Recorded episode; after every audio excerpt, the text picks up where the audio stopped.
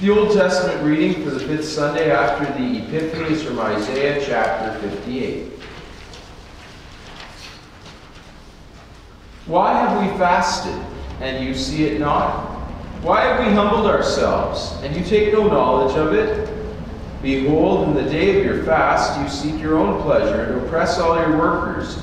Behold, you fast only to quarrel and to fight and to hit with a wicked fist. Fasting like yours this day will not make your voice to be heard on high. Is such the fast that I choose, a day for a person to humble himself? Is it to bow down his head like a reed, and spread sackcloth and ashes under him? Will you call this a fast, a day acceptable to the Lord? Is not this the fast that I choose, to loose the bonds of wickedness, to undo the straps of the yoke, to let the oppressed go free, and to break every yoke?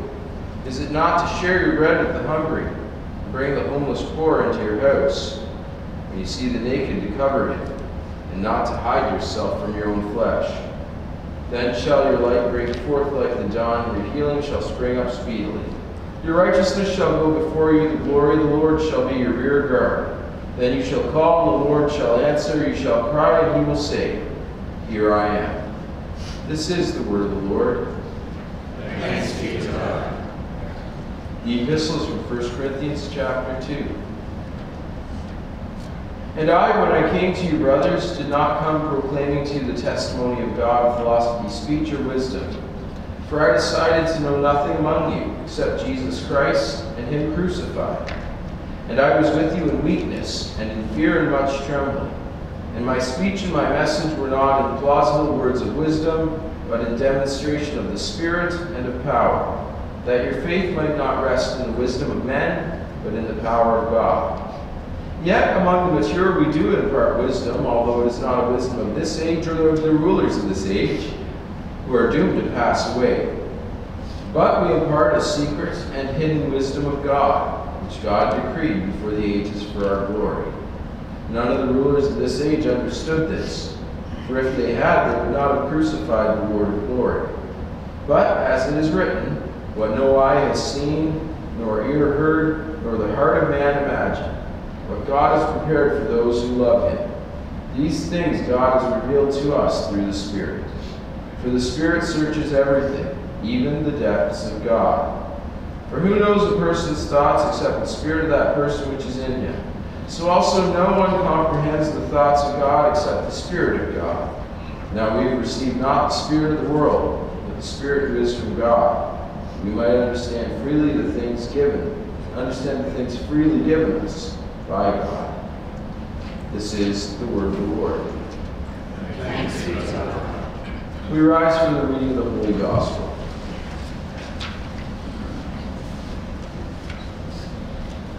The Holy Gospel according to St. Matthew, the fifth chapter. Jesus said, You are the salt of the earth, but if salt has lost its taste, how shall its saltiness be restored? It is no longer good for anything except to be thrown out and trampled under people's feet. You are the light of the world. A city set on a hill cannot be hidden, nor do people light a lamp and put it under a basket, but on a stand, and it gives light to all in the house. In the same way, let your light shine before others, so that they may see your good works and give glory to your Father who is in heaven. Do not think that I have come to abolish the law or the prophets. I have not come to abolish them, but to fulfill them. For truly I say to you, until heaven and earth pass away, not an iota, not a dot will pass from the law until all is accomplished. Therefore, whoever relaxes one of the least of these commandments and teaches others to do the same will be called least in the kingdom of heaven. But whoever does them and teaches them will be called great in the kingdom of heaven. For I tell you, unless your righteousness exceeds that of the scribes and Pharisees, you will never enter the kingdom of heaven. This is the word of the Lord.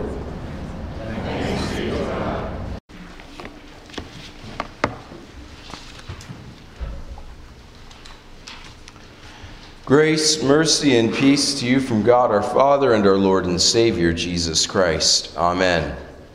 Text for this morning's message the epistle from 1 Corinthians chapter 2, focusing especially on the following. And I, when I came to you, brothers, did not come proclaiming to you the testimony of God with lofty speech or wisdom. For I decided to know nothing among you except Jesus Christ and Him crucified. And I was with you in weakness and in fear and much trembling.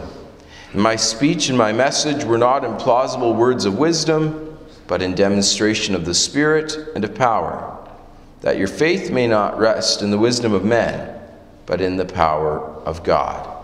Thus far, our text. I don't know if you've heard of something called TED Talks or not. They've become a very big thing in recent years. TED, it's an acronym standing for Technology, Entertainment, Design. The idea behind a TED Talk is that people who have special qualifications and a gift for communicating share things that they have learned. And they do this eh, both live and over the internet by means of multimedia presentations. It's become very popular, and it's more or less the modern day equivalent of famous lecturers doing a touring circuit a century ago. There was a time, after all, when people would pay admission simply to hear someone famous talk, talk about things that were intellectually stimulating, so they could learn, so they could grow in their knowledge of the world. TED Talks, traveling lecturers, it's modernization of a practice common in the days of the New Testament. Great rhetoricians and philosophers would wow the crowds, make significant money for themselves by public speaking, debating in public, gaining for themselves students to pay handsomely for the right to sound like their teacher did. It is, as Canadian academic Marshall McLuhan once famously noted, the medium is the message. And in Christendom, the internet has contributed to this famous teacher model as well. If you use the YouTube service on the internet at all, you know all about YouTube channels and how some people actually make a pretty good living just by generating content that they show on YouTube. Generally, these are gifted speakers or presenters. They're able to generate material that engages an audience well. And on some level, this is what Paul is observing as today's reading begins. Again, we're continuing with the, the reading from 1 Corinthians, and so a lot of the same themes come up as in previous readings, especially that of the centrality, the sufficiency, the preaching of the gospel of Jesus Christ. But Paul also has a little warning against the very human desire to be swayed by smooth tongues or stylish words. And again, it's not that those who speak in public should be hard to listen to or tripping over their tongues every three words or anything like that. Far from it. And indeed, one of the reasons I've been involved in community theater over the last few years is to learn better how to speak before crowds, to be honest. But the message is more than the medium especially for us as Christians.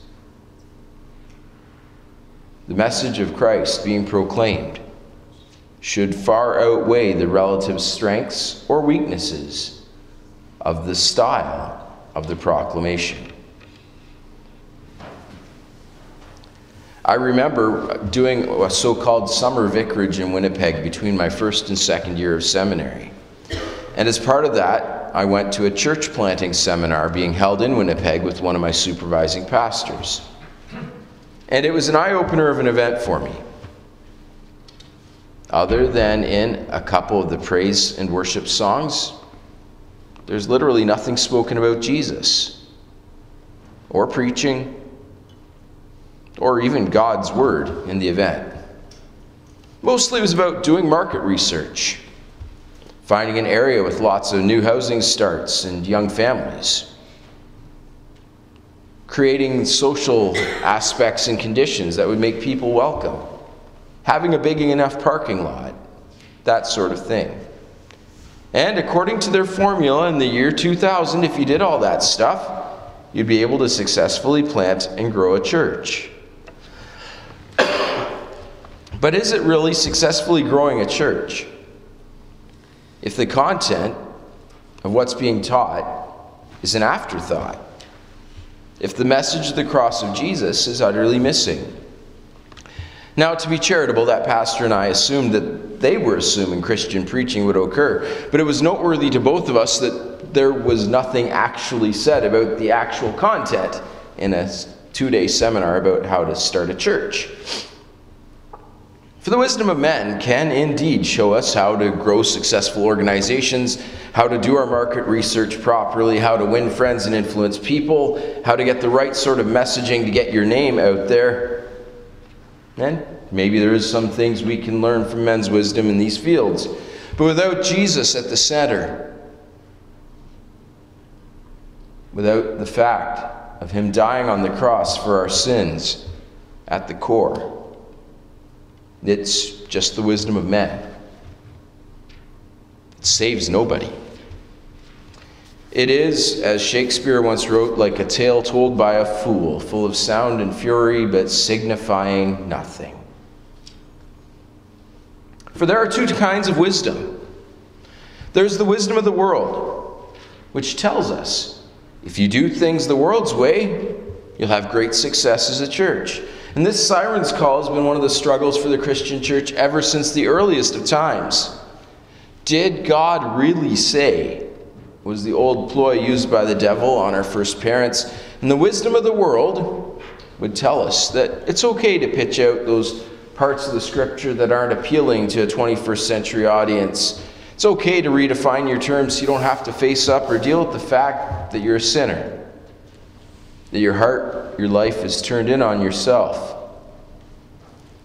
Human wisdom can discover stars, delve the depths of the earth, plumb the deepest reaches of the ocean, climb the highest mountains, research the smallest particles of matter, but can't solve the problem of sin. Can't keep people from dying. It can at best perhaps delay the inevitable. Human wisdom certainly can't keep you from hell. It can't fix the fact that, as St. Augustine once noted in his Confessions, there's a hole in each human heart until God comes and fills it.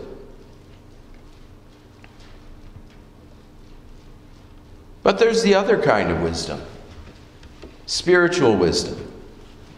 The wisdom of God that comes from the Holy Spirit working on and in our hearts and minds and lives to transform us.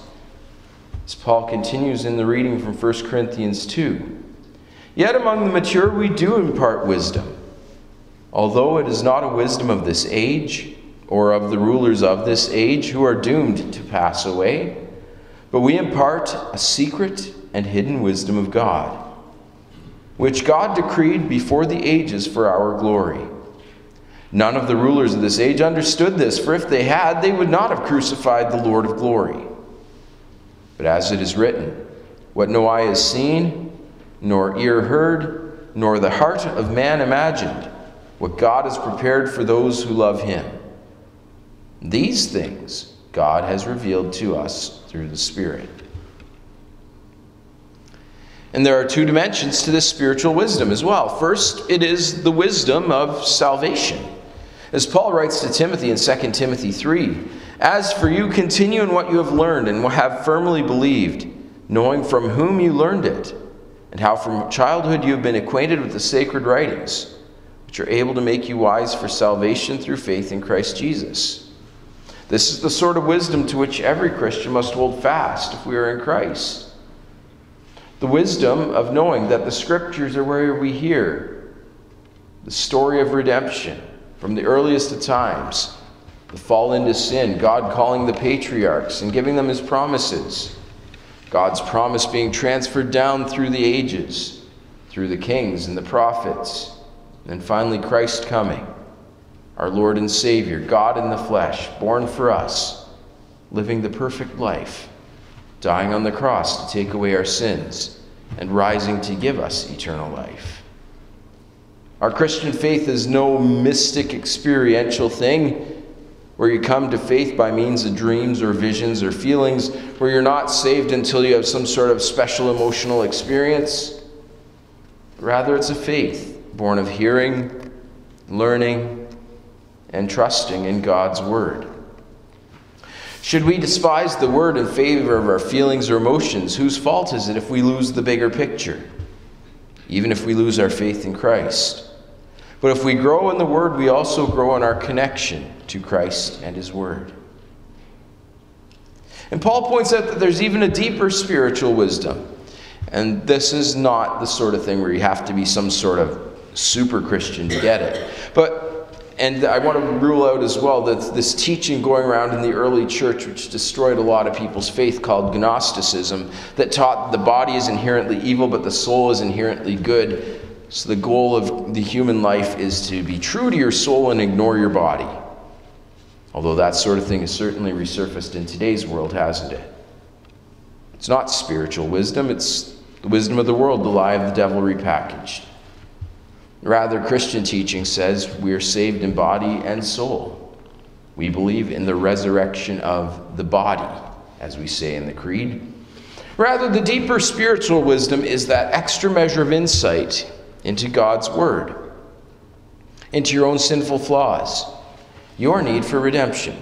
It's the spiritual clarity which you grow and develop over time as your faith in Christ grows and your love for Him as you dig into your need for His forgiveness won for you on the cross, as you learn to cherish the, treasure, the, the treasures of His body and blood given and shed for you, in which you partake in the Holy Supper. And this life of faith is not something you can ever, in this world, finish growing in or learning about. Last Wednesday evening, one of the professors from the seminary, my own confirmation pastor, Dr. Korchuk, visited with our confirmation class and pointed out that seminary has got a lot of the same themes and topics as confirmation class. It only goes much deeper. And likewise, as much as I learned in seminary, I've learned an awful lot more again simply by being your pastor. Luther himself once famously stated he didn't know the catechism as well as he might like. And he wrote it. This is the truth of spiritual wisdom. It's like mining a gold vein, it gets deeper and richer and wider the further you get into it. For the only way to truly get the things that God wants to give you through Jesus Christ is through the Holy Spirit working on you by faith. Faith given in baptism, faith fed by the Word, faith fed by the Holy Supper. That's the sort of faith that clings to Christ through good times and bad alike, through easy time and hard alike. Where Christ is, there life is. Where Christ is, there his Spirit dwells. There he is in his church. There we slowly are made to be more like him. Struggles and sufferings in this world are all part of it. For if we want to be like Christ, we can expect nothing more, nothing less to be like him in that way, too. But at the end, we receive from him eternal life, if only we are faithful. So instead of looking for great emotional buzzes or fancy speaking, look for the spiritual wisdom that comes from Christ and His Word, dear brothers and sisters in Christ. Grow in Christ, walk in His ways, let your light shine before men, and see what riches of His grace you also will find. In Jesus' name, Amen. The peace of God, which passes all understanding, keep your hearts and minds in Christ Jesus our Lord. Amen.